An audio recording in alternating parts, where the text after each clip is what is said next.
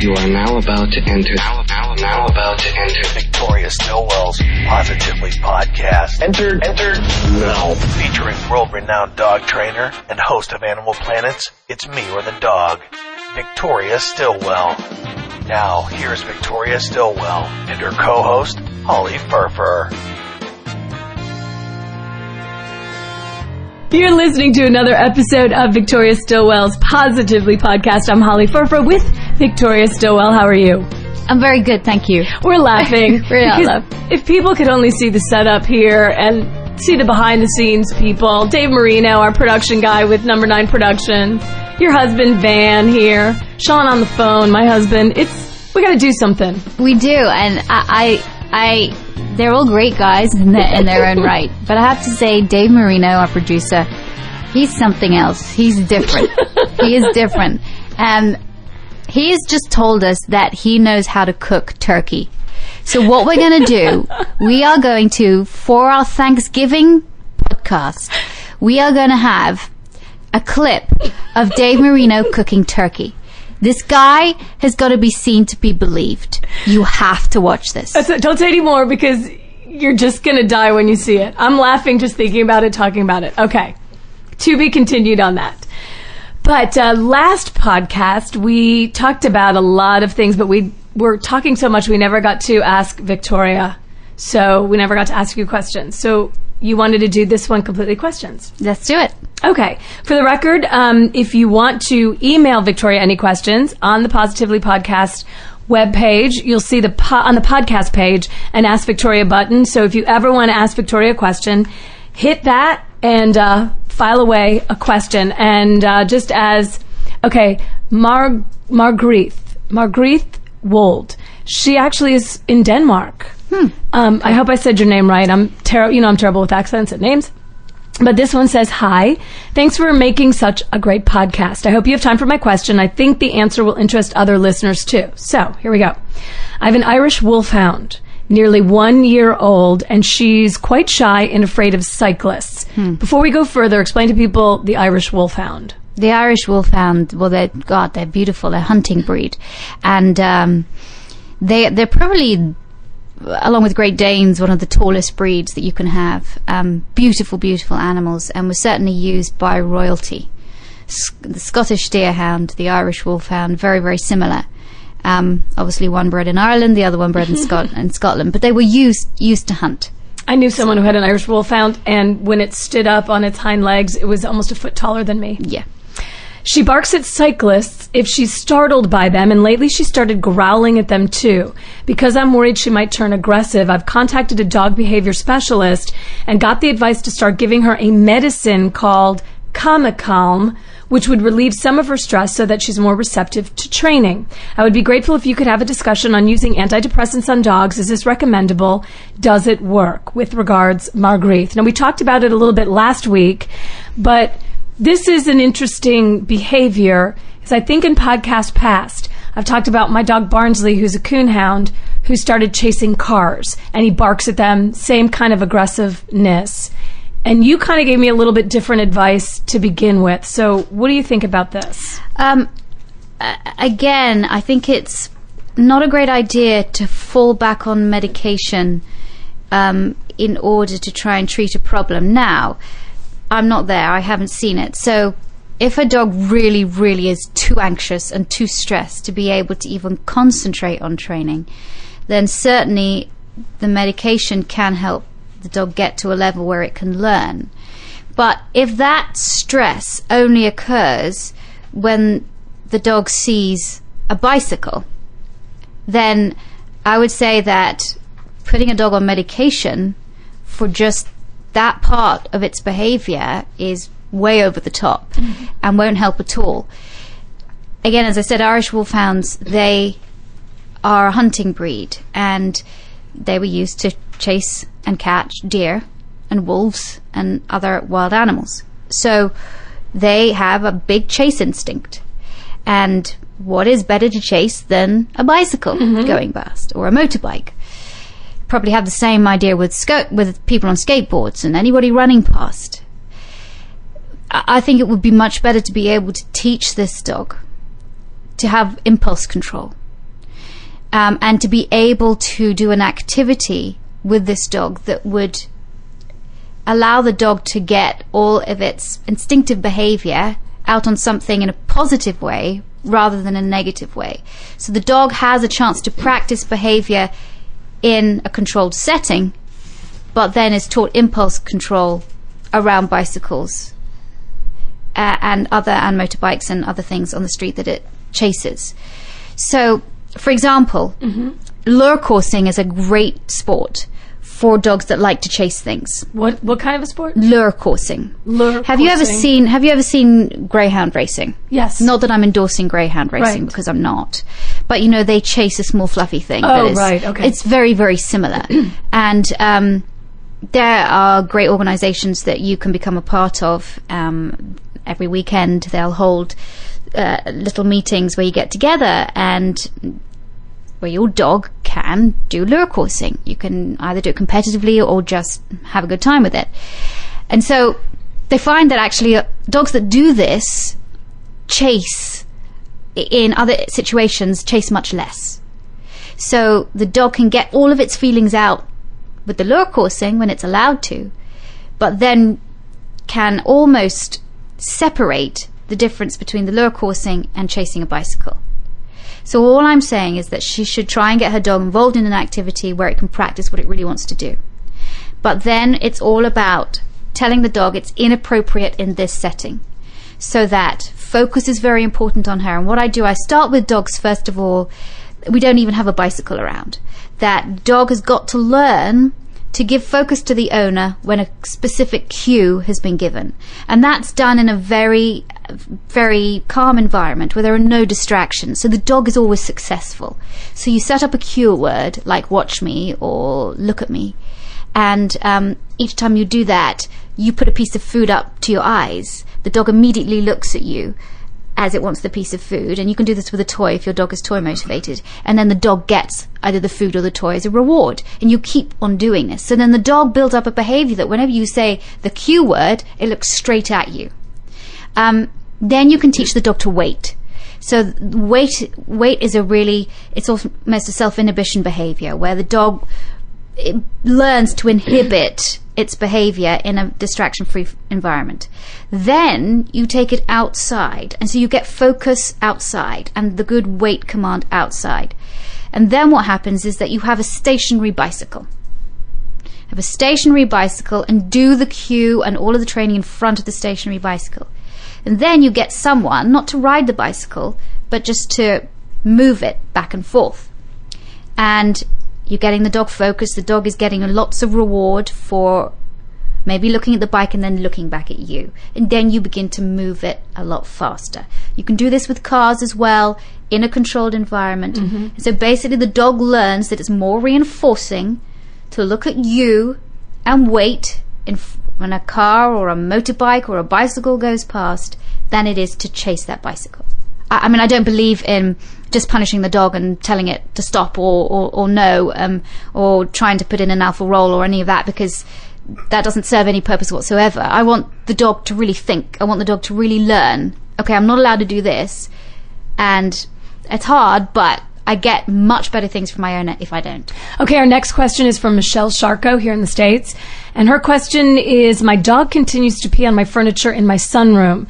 How do I get rid of the smell so he does not continue to do that? Should I crate him when I leave? He does it every time we leave the house. I try and lock him up with a gate, but he gets out every time. The smell, I cannot seem to get rid of it. I cleaned it with disinfectant, but does not seem to help. It sounds to me like this is more than just a smell issue. This is a behavioral issue. This is a behavioural issue. Um, does it only occur when when she goes out? That's what it sounds like. Therefore, is it linked to some kind of anxiety of them leaving? Um, uh, and I've actually just worked on a case like this where the owner thought that their dog was doing it out of spite. And actually, the dog would mark different things like a s- sofa or the owner's bed, um, and would would toilet, would do both, would poop and pee on the owner's bed, and they saw this as spite or that the the dog's way of punishing an owner. And actually, it's really not. It's an expression of anxiety. Um, and whether it's uh, pure anxiety or is it marking? and the reason why dogs mark sofas or beds is because those are the things that smell most heavily of of an owner. So we've got to get away from the fact that dogs mark or or urinate on things because of spite or because of punishment. Mm-hmm. That's a that's a human emotion, not a dog emotion. And I would say it's first of all, is it just in the sunroom? Is it because he's left in the sunroom? Or does he have the whole run of the house, but he only does it in the sunroom? Does the sunroom have a door that goes out to the backyard? Is he trying to say, I can't hold it, and that's the only place that he can go? Was he taught to go there on a pee pad when he was younger?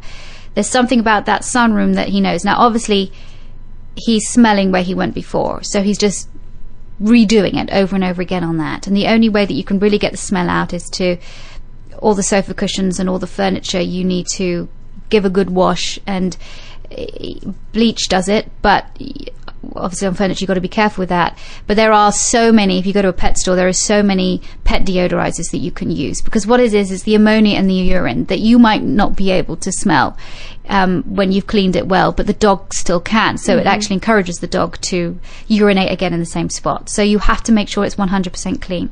Go and get a pet deodorizer deodorizer that cuts the enzymes out in the urine so there is no more smell. Sometimes you have to repeat that again and again and again to get the smell. And if a dog is going on the floor as well, uh, or if the, the furniture is wooden, the wood will actually seep up the urine. So when you have damaged wood like that or damaged wood on furniture, it's almost impossible to get that smell out. Now, she says here that she tries to lock him up with a gate, but he gets out every time, and she wants to know if she should crate him when she leaves. Is crating maybe an answer, or is that going to cause more anxiety? Well, that's what I would be worried about because dogs that suffer from separation anxiety, it can be made even worse if they're crated. Confined spaces uh, make that anxiety a, a, a lot. Um, create creates a, a bigger bigger problem. Um, I, I would say you know there are different kinds of baby gates. What kind of baby gates is she using? There are baby gates that are much taller than just a regular size baby gates that she can get online, um, and. i i is she leaving? Can she leave the dog some activity toys that it can play with? Um, how long is she leaving the dog for? These are all questions that I would ask her. But I would say if you could, before you go out, take the dog out for exercise, take it for a walk so it's tired, and so that it gets a lot of, a, a lot of chance to eliminate before you leave, um, and that hopefully will maybe lessen anxiety or lessen the desire to mark if that is indeed what he's doing. Okay, good luck, Michelle. We hope you fix that problem. We know that can be really frustrating to owners. Um, this one is from Rosa Galeano from Caracas, Venezuela. Oh, my show has just started there. Animal Planet Latin America have picked up the show, and now it's in.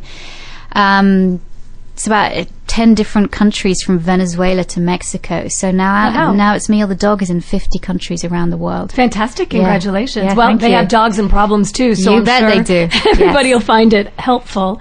And by the way, when you go shoot in Latin America, I would like to be your Yes, producer. or absolutely. You, you can Okay. come with me. Uh, this question is, um, she says, hi. Rosa says, I have two Cocker Spaniels, Sophia and Hector. I have a front yard and they go pee and poop in the lawn.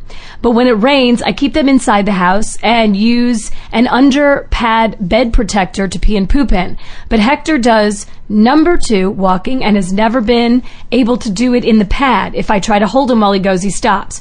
What can I do to make stop, make him stop walking while he goes?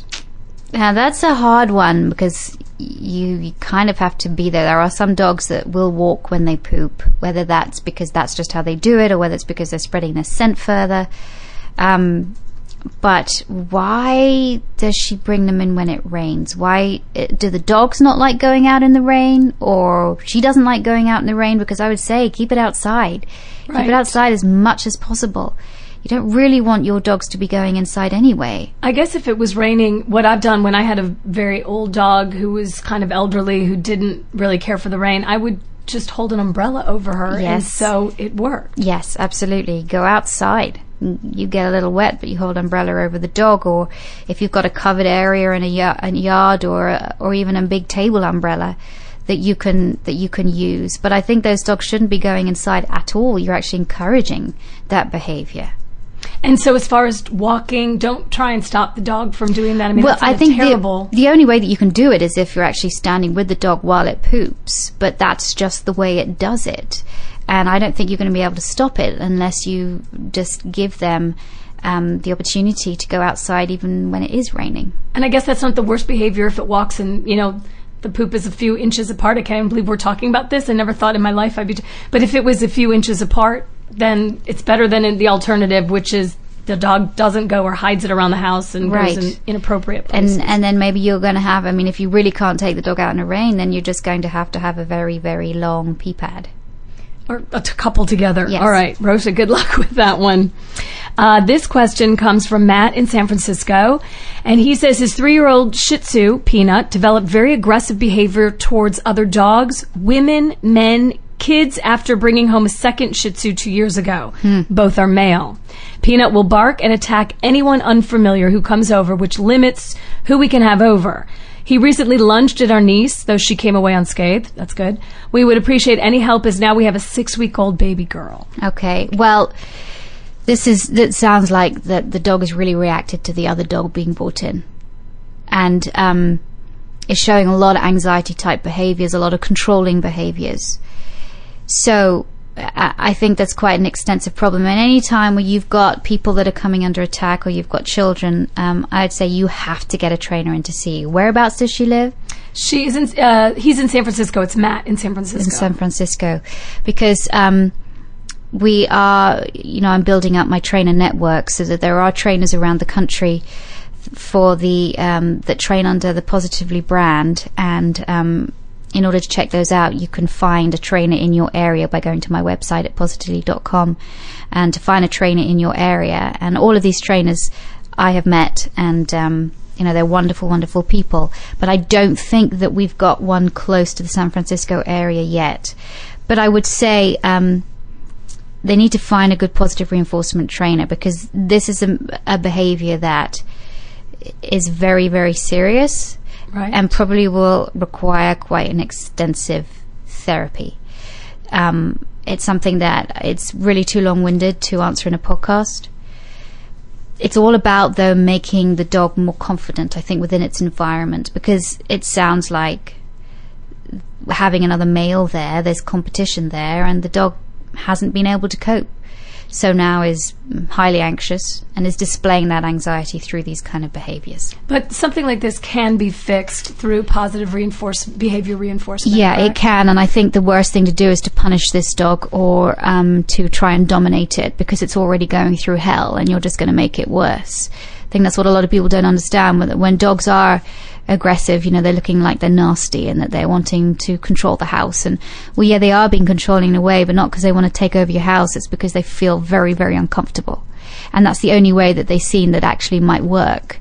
Um, so it's something that you mustn't take lightly. It's something you must feel be very careful with and also you know positive reinforcement is so fantastic when you're working with these cases because can really literally change a dog's mind and um, make a dog a lot more confident within its environment and it sounds like this is what this dog needs And it sounds like Matt with a six week old baby girl. Congratulations, Matt.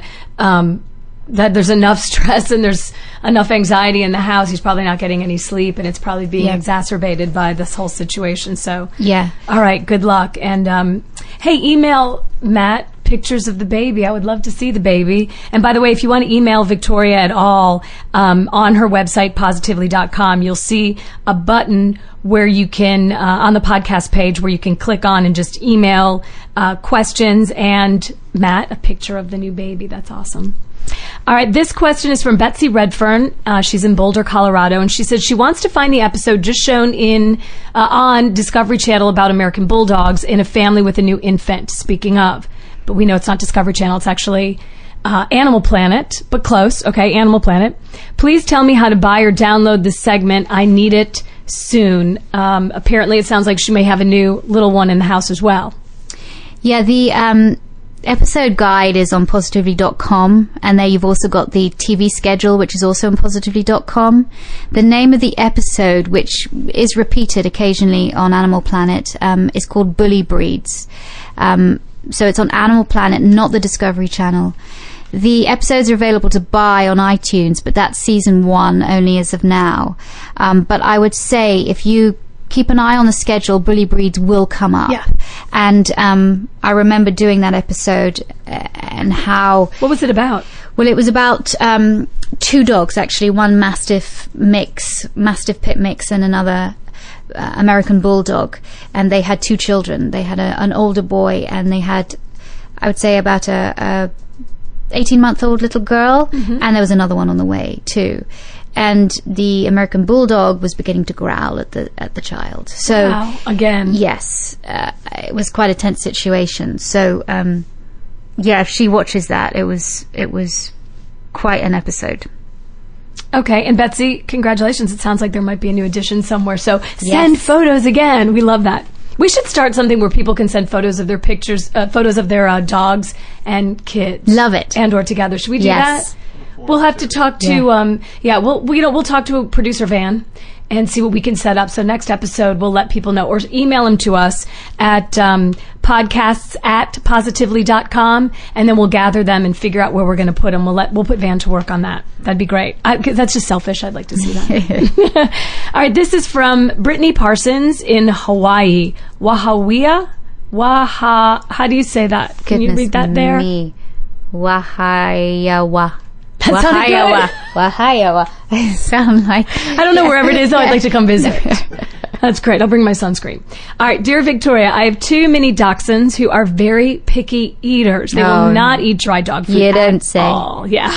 I've tried mixing it with canned dog food and warm chicken broth. I've tried just leaving out the dry dog food and not offering them any other food options and still nothing. They will only eat natural balanced dog food roll, but it is so expensive. I want them to eat dry dog food as well. Any advice? Thank you. And I know that's a that's a really common problem because dogs, just like people, can be picky. Mm-hmm. They can, and small dogs especially can be very picky. Um, I think the whole thing with dry dog food is that, again, dry dog food was a new invention in the 1950s because there was a surplus of corn in this country. Where does all the corn go? Well, let's make a dog food with it. And and since then, it's become very very popular. But there are some dogs that just really don't like it. Um, if you get the really good quality, high quality dog foods, the wet dog foods. Um, you can get some great brands that are extremely tasty and delicious. Um, but I would also may cost an arm and a leg. yeah, I mean, they're very it, it might. Um, actually, in fact, some of the brands, the really good dog food does not cost a lot. Oh, okay. Good Um, to know. And certainly with two Dachshunds, they're not going to be piling through a whole Right. loads and loads and loads of food. So, or you know, you can feed a great diet of chicken and rice and um, make your own stuff that they might uh, like to to eat. Just be a little wary. Are they being fed together? Is it because there's any anxiety around the food bowl or any com- competition around the food bowl? Will they eat more when they're separated? I think that's something that she should out. she should test out and she should look into because maybe it's not just that they're picky eaters. Maybe it's just because they actually don't like eating close together, if indeed they do. And if, if you decide that you're going to do your own food, like chicken and rice, do you need to obviously talk to a vet or somebody Yes. to make sure you give them a balanced diet? Because You bet. they do need vegetables, they need vitamins, minerals. Yes, they do. And um, you know, if there's something that your dog, so so maybe you can actually add a little bit of the natural balance and really mix it well, so the dog can't pick it out from other bits of food, but but mix it well because it's obviously something they like. I'd also tell her, encourage her to warm warm the food up. Continue doing that because um, Yes. it, it makes it even more irresistible. It releases those aromas. Trust me, I do that mm-hmm. for my very old cat, and the whole house mm-hmm. smells like cat food. Mm-hmm. All right, this one on the other side of the country, actually on the mainland, Violet Oswald from Zephyrhills, Florida, asks that her, it says her dog chews on sticks and wants to know why. because it's fun. Because it's you know chewing for dogs. It's just it's a great pastime. It makes them feel good. It's like uh, some dogs obviously chew throughout through anxiety, but it's kind of like biting your nails. But most of them do it because they like it. And so grabbing a stick and chewing it is makes him feel good. The only thing you got to be careful of is that if little bits of the stick get down its throat or stick into it, you got a problem there. You don't want to puncture his stomach or esophagus or anything. Yeah, so you do you do have to be careful with that. There are some great toys out there that actually look like sticks, except they're highly durable and they can't be eaten. So maybe something that you can you could get Like a So that- nylon bone or something. It's it's it's like that. It's actually more sort of a rubber nylon, um, and uh, it looks like a stick. So maybe it's something the dog could carry around. right. Um, maybe you need to actually give your dog something else to chew, like a, a toy stuffed with a little bit of food, to encourage chewing on that rather than on, on a stick. You gave me some good advice um, once to stuff peanut butter in a Kong and freeze it. And my dogs love it, and it takes them a long time to get through because it's Yes. frozen. So they don't because they would just devour the peanut butter and then move on to something inappropriate. Yeah. But it really takes that sort of licking, chewing need, and it and it helps them with that. Yep. Okay, uh, let's go to Italy now, shall we? Milan, Italy. Oh, lovely. Let's go. Let's go right now. with Carol Cantor. We'd like to be there too. And uh, Carol just got a Labrador puppy, and she says she's now four months old and cannot eat treats at this moment. In general, she's calm, but sometimes she gets a bit naughty, and I don't know if I should just say no or leave it with a loud voice, or if I should put her in a separate room for a few minutes. What's the best best method? Because it seems that she gets this loud voice as a game and continues to do the wrong thing that I'm trying to avoid. I'd like to start training her as early as possible to avoid problems in the future, but most programs on TV deal with older dogs, so I'm not sure how to deal with the puppy. Thanks a lot. That's tough. Can't have treats. Can't have treats because of a digestive problem. It doesn't say, but I would assume so. Yeah. Um, I would think that if the puppy's so young like that, maybe it might be toy motivated. Um, and really, this is the time you need to, be training. And all the training methods you can use for older dogs, you can use for younger dogs too. I mean, 11 weeks is when the brain is like a sponge. So get training, get training now. Try and find something different that motivates your dog rather than just using food. Um, or if your dog can't have treats, why don't you use a bit of its meal as as food reward? So actually, it's just getting one kind of food source, but instead of being fed it at a mealtime all at once, you can use it for training throughout the day. That's one idea. Especially if it's before mealtime, the dog will be hungry, Yes. so they're more likely to respond. Yeah, exactly. So, uh, and if you, you know, the dog really is not responding to treats, then use other motivators such as praise or a play or taking the dog out as a reward or using toys. Um, you can use different kinds of toys. Some dogs love stuffed toys, some love balls, some love um, toys that uh, you know, they can chase. So I, I would use all of those and just to, to realize that even the shows that you're seeing with older dogs, puppies can be trained in the same way too. Good to know. All right. Now we're going to go from Italy to England. And this is Victoria Mason. Um, she's in Doncaster, South Yorkshire. I'm sure you know where that is. yeah, I do. Mm-hmm. She has a Labrador who was attacked by a Staffy over a year ago, I guess a Staffordshire. Staffordshire Bull Terrier. And unfortunately, where I live, there seems to be a lot of aggressive dogs and bad owners. I do not have access to a car and cannot move, and we're limited to a big field in this area.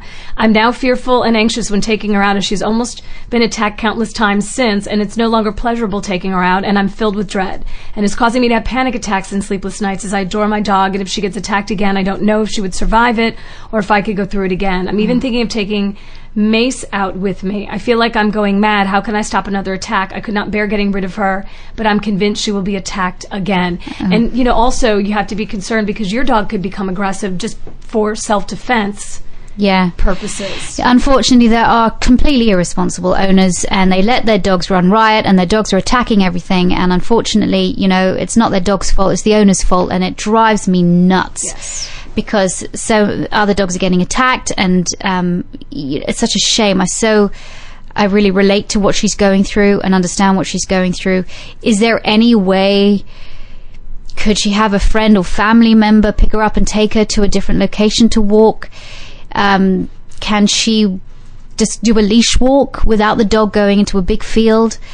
Uh, as for carrying mace or pepper spray or anything like that, you are you, you're on dangerous dangerous ground. You've got to be careful, and obviously in a lot of areas mace is illegal, so you can't use that. But I do have to say there is um, a canister only to be used in, in this situation that you could ca- you can carry with you. It's called direct stop, and what it is that if you have a dog that you're worried about that's coming up and you think that that it could be potentially coming to hurt your dog, you take this spray and it's literally it just sprays air out, um, but it's the actual sound of it that could stop another dog in its tracks. I don't say that you should spray a dog in its face, and literally this is only to be used, only to be used if you think your dog is going to be attacked. Um, so it's something you could carry around that's safe. It's not going to hurt a dog, but something that make might make you feel a bit more confident because your dog needs to get out. And I wonder if um, she could even meet some of the other people, some of the responsible dog owners in the park, and maybe they can do a group where they get their dogs together somewhere, or you know, go and confront those owners of dogs who are aggressive. And if you have to, alert the authorities. I mean, tell police because that cannot be safe. Because what if that dog were to not only attack another dog but a human? Yeah, and, And I that think dog I will be put down. I think I understand. You know, uh, there are a lot of areas of Doncaster that um, are pretty difficult places, Mm-hmm. and there are a lot of very irresponsible people. Uh, and sh- I understand that maybe she lives on a state of something that it's very difficult to approach. Mostly the young boys with their Staffordshire Bull Terriers Mm-hmm. Right. that um, kind of put the fear of God into people. The authorities in a lot of these places don't even want to go, and they will not respond to uh, threats of animal violence. Um, so I, I kind of understand that she might be beating her hand, head against a brick wall, but I, I, yeah, try it and, and see. And even like you said, the leash walk and make it fun for the dog, so you and your dog have some good bonding time, and you're together, and you can control the situation. Yeah, yeah. Well, good luck with that, and let us know, Victoria um, Mason, if um, if things are better. We hope that uh, it all works out for you. Um, let's go to Norway now, shall we? I love Norway. I've never been. It's beautiful, absolutely beautiful. I went one when I was when I was an actress and I was playing Juliet in Romeo and Juliet, and um, we did a tour of Britain and Europe. And we would, it was a traveling theatre company, and our backgrounds would be castles. Wow. Uh, it was the most incredible thing. And we went to Norway, and I'm trying to remember the place that we went to, but it was famous for its roses. It's on the side of a mountain, and it was uh, you had to get on a boat Oh, and wow. sail over the fjords to get to this particular place. Um, Norway, beautiful, yes, Love very it. very Alright, it's on my expensive. Do you know like a like a, a thing of beer, a pint of beer costs about twenty dollars in Norway? Yeah, it's the most expensive country on Maybe the planet. Maybe we could bring beer and make some money. Yeah, right. We can rescue dogs with that money. Yeah.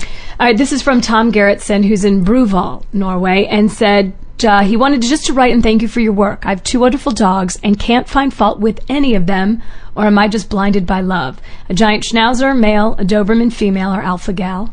They make me laugh, communicate all the time, and make my life incredibly richer. I've learned a lot on how to handle dogs through watching your work on TV, and really think you do excellent work. Thanks. So my question is, why can't I find anything wrong with my dogs? Which is funny because I want to say, Tom, are you single? yes, you're single. right. Um, Not that there's wow. anything wrong with that. But you know what is interesting? What I picked up from this is that her, his Doberman female is the alpha gal. So often in my house, my female dog is the bully. She kind of rules the roost, even though she's smaller than the other dog. Is that usually the case? I mean, as in with life? See, I think you gotta be careful with the term alpha because alphas are not bullies. The bully dog is more of the uh, the the beta Oh, or really? the alpha wannabe. The the because they don't feel confident enough to be able to control environment, so they bully other dogs. Um, when you're looking at a true alpha, and again the term is is difficult when you're talking about dogs or wolves because there's a lot of discrepancy on should the term alpha be used with our dogs at all. I'm not even going to go into that now. But if you're talking about true alpha, you're talking about a dog that's very, very confident, that actually doesn't need to bully. Just a look from that dog will keep other dogs in line. So alphas are very calm, confident animals that hardly have that are that are not violent. Um, I don't know. It obviously seems like the blend of dogs is really good, that it's working, and hey, you're very lucky. Right. There are no problems. You're obviously doing a lot of things right. You've probably got a great environment that they live with, that they're happy. lovely to have happy dogs. So maybe Tom needs to be one of your positive trainers. Since he a seems to be trainer? doing so well. I don't think so, but maybe he should because if he's got two great dogs that do well. And um, speaking of Michelle Hickey, um, who's in Salem County, New Jersey, so she wants to take training lessons from your company. She lives in South Jersey. So um, I- I know that you do a lot of training, dog training um, of, I mean, I should say dog trainer training. Um, but how if somebody did want to be a trainer or they wanted to look for a trainer? Yeah, I take um, my my Victoria Stilwell Positively Dog Training actually takes trainers that have been practicing for a long time. So it's trainers that want to train under the Positively brand. Um, so I actually don't have a training school, but if she's looking into a training school, um, I would really recommend the Karen Pryor Academy. Karen Pryor is our foremost, one of our foremost positive reinforcement trainers in this country and in fact in the world. She was the one that devised the concept of clicker training and the Karen Pryor Academy, um, just go online and, and put that in and you'll, you'll find all the information that you need. I, I would, I would definitely recommend her training. Okay, and uh, I think we have time for one last question. I could ask you questions all day long. Um, I'm learning so much, but this is from Natalie Deem from Houston, Texas, and I do this one personally because I have the same issue, so I'm a little selfish here. And she has a dog named Oreo, and Oreo's an excessive licker. Ah. Whenever we pet him or do anything that involves being close to him, he licks us and doesn't stop until he gets bored. What can we do about it? In my house, we call it even it's a drive-by licking. like if you just get anywhere near our dog Cashmere, you'll you'll be, am I wet? What was that? And then you look and you see the dog was in tongue vicinity, and that was it. So um, that didn't really sound good, but it's an issue. Excessive licking, just Yeah. you know, short of rubbing yourself in cayenne pepper. Right. It's an expression, you know, licking. Why is the dog licking? Is the dog licking out of anxiety? Is the dog licking because it dislikes the taste of you? Is the dog licking because it's uh, an affectionate gesture? There are many reasons why dogs lick. Um, but all I say that licking stops attention. So if you go up and you give the dog attention and it licks you, just walk away. Wait for about three, four, five seconds. Go back to the dog, give the dog attention. If it- licks, walk away. Keep repeating this until your dog doesn't lick you. When your dog doesn't lick you, that means that uh, it keeps on getting attention. So licking means you go away. Not licking means it gets more of your attention. And um, do you give a cue when you walk away so the dog can identify it with something? Or? You can do you can do a cue noise like ah and walk away, but I you know don't don't scream at the dog or Right. do anything like that. You don't need to do that. You just need to need just to say licking licking stops. That's it. licking stops attention from me. Oh, okay. And I have so many thoughts in my head about that whole issue, but I think that was really good advice. really good advice. Um, okay, and if you have a question for Victoria um, on positively.com, you w- just go to the podcast page and you'll see a button that says Ask Victoria. Click it. It's really easy. Fill out your question, hit send, and we'll get it. And hopefully, we'll be able to cover um, one of your questions with Victoria. And also, don't forget, you can follow Victoria on Twitter, twitter.com slash it's me or the dog. Um, she's updating all the time. And Facebook, her Facebook page is fun. It's facebook.com slash Victoria Stilwell. And uh, as we mentioned earlier, um, Dave Marino, um, one of our producers, um, is going to cook a Thanksgiving meal for us next week, or next time, I should say. Our Thanksgiving episode coming up. In the only way Do- Dave knows how, and I really urge people to watch this because Yes. it's classic. He has a very unique way of making gravy. We'll, we'll, see if we can do it without setting the house on fire. So, um, good to see you again. Fantastic. Um, again, send questions, positively.com, and uh, click on the Ask Victoria page, and we will see you next time. Thank you for listening to Victoria Stilwell's Positively Podcast. Check out more information about this podcast by visiting positively.com slash podcasts. The theme song for the Positively Podcast, Addicted to the Phone by Elio Pace, is available on iTunes or at eliopace.com.